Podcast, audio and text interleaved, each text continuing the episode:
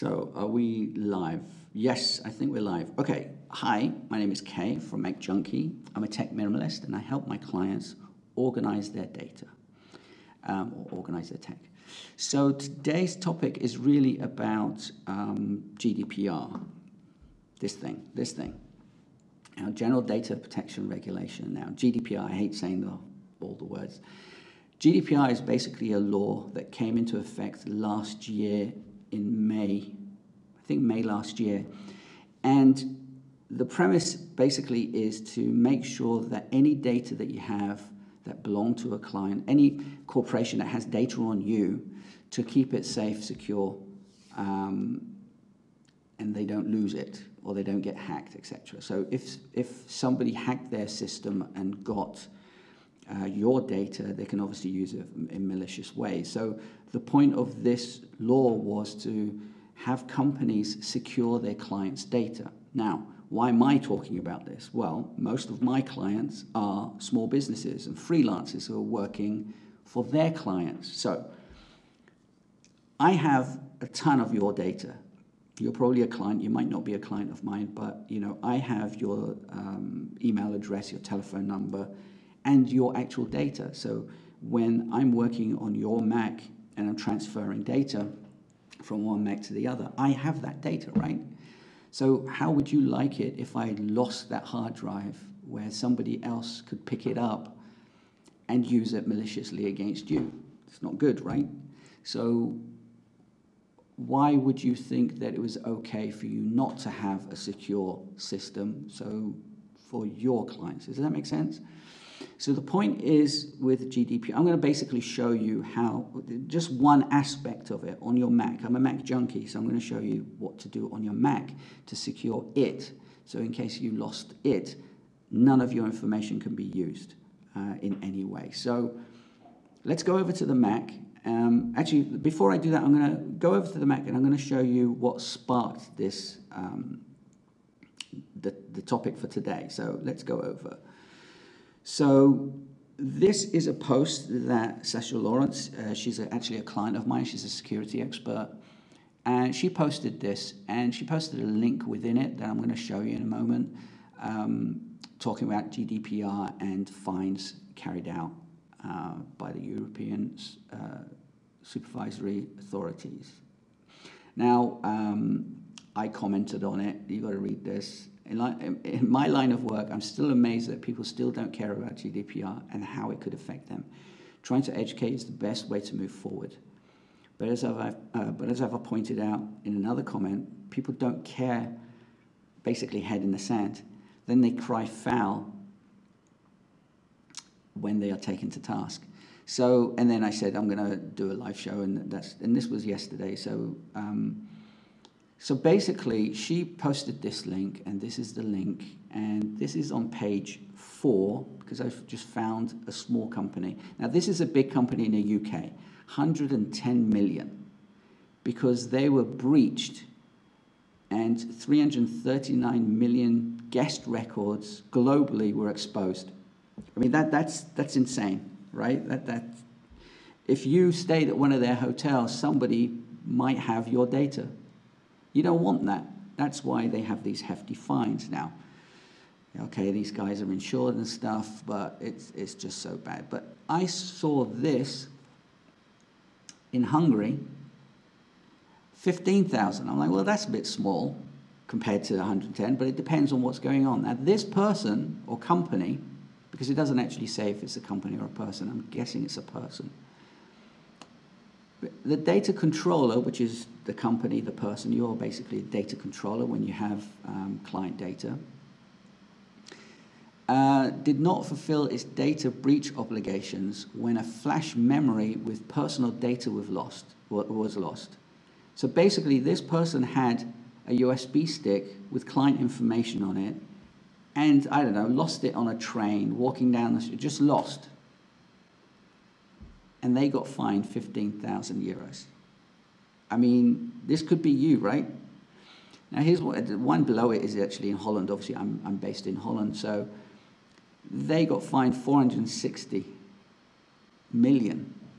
No, 460,000, sorry. um, and it was a hospital. And the reason was this was interesting. The investigation followed when it appeared that a dozen hospital staff unnecessarily check the medical records of a well known Dutch person. I mean, firstly, for those people to do that is just insanity. The fact that people have access to, yeah, hospital records, this is personal information. This is really, you know, I mean, it's insane. So,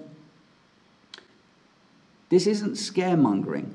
This is the law. This is the thing. People are like, okay, well, it doesn't matter. I mean, I had one guy on, on LinkedIn saying, and he was a security, cyber security expert. And he's like, well, the law of averages is you won't get, yeah, law of averages that you won't win the, uh, win the lottery, but people do, right? People do. It happens.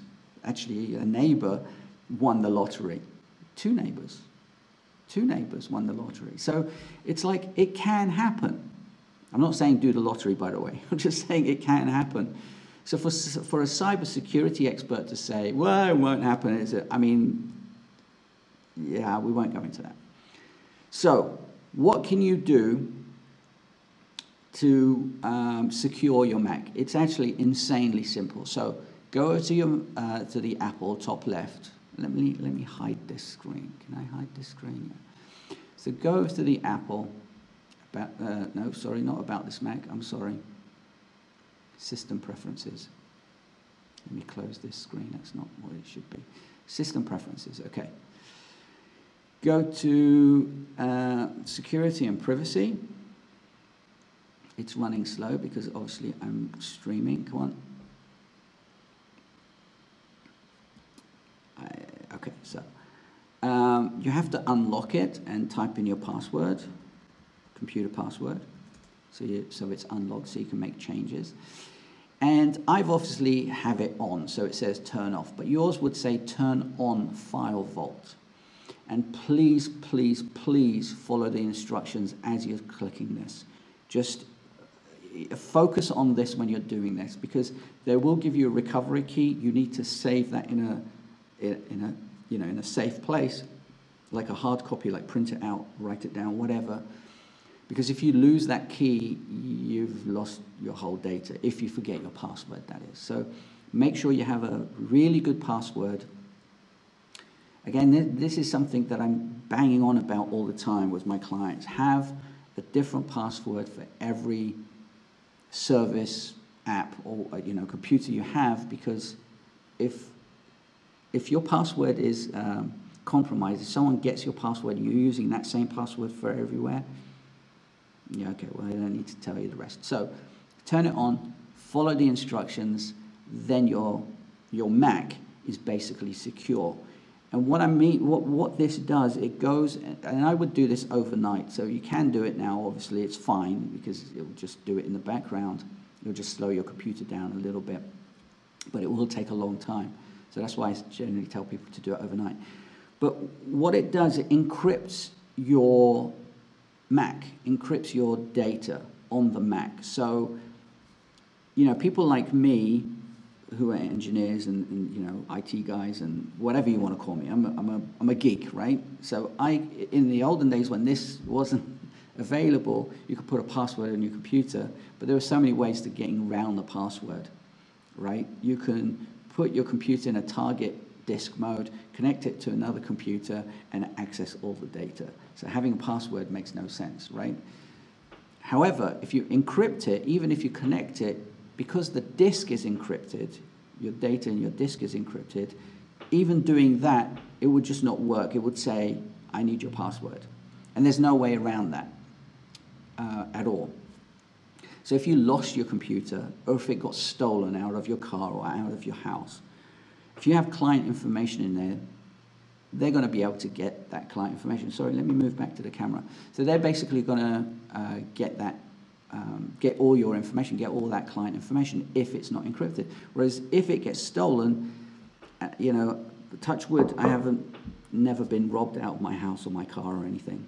Uh, out my car, no. It's been broken into, but nothing robbed in my car when I was in Germany, actually. So if they get your computer, yes, it's annoying, um, but your data and your client's data is safe. Now, if it did get stolen and it wasn't encrypted and they used that data maliciously and your clients find out about found out about it somehow and it came back to you, well, then it goes back to being fined by the, the EU. Again, I don't want to scaremonger you because, okay, the stats are there that it might not happen, but the whole point of having insurance is to, uh, yeah, for those unlikely events that will happen. Now, this isn't costing you anything. This is just turning on a button on your computer and waiting for it to do, do its thing. It's not costing you anything. I've just told you how to do it. Please do it. Um, use different passwords. This is a different issue. Make sure your phone also has a, um, uh, security uh, code on it. Not 0000. I've seen so many with that. I've seen 1234. I've seen um, birth dates and stuff. Just keep them separate. It shouldn't be the same as your PIN code on your uh, credit card or, or, your PIN machine or whatever, uh, PIN card. Anyway, I hope, uh, sorry, I've done something on my computer. Yeah, I hope that's helped. Um, anyway, keep it simple, turn it on, make sure you're safe. If you have any questions, you know where how to contact me. If you go to macjunkie.com, do I have a, a, a button for this? Yeah, I do. There you go. Go to macjunkie.com. Um, send me a message if you need further information about this. And uh, yeah, have a great day. Remember, keep it simple. Ciao.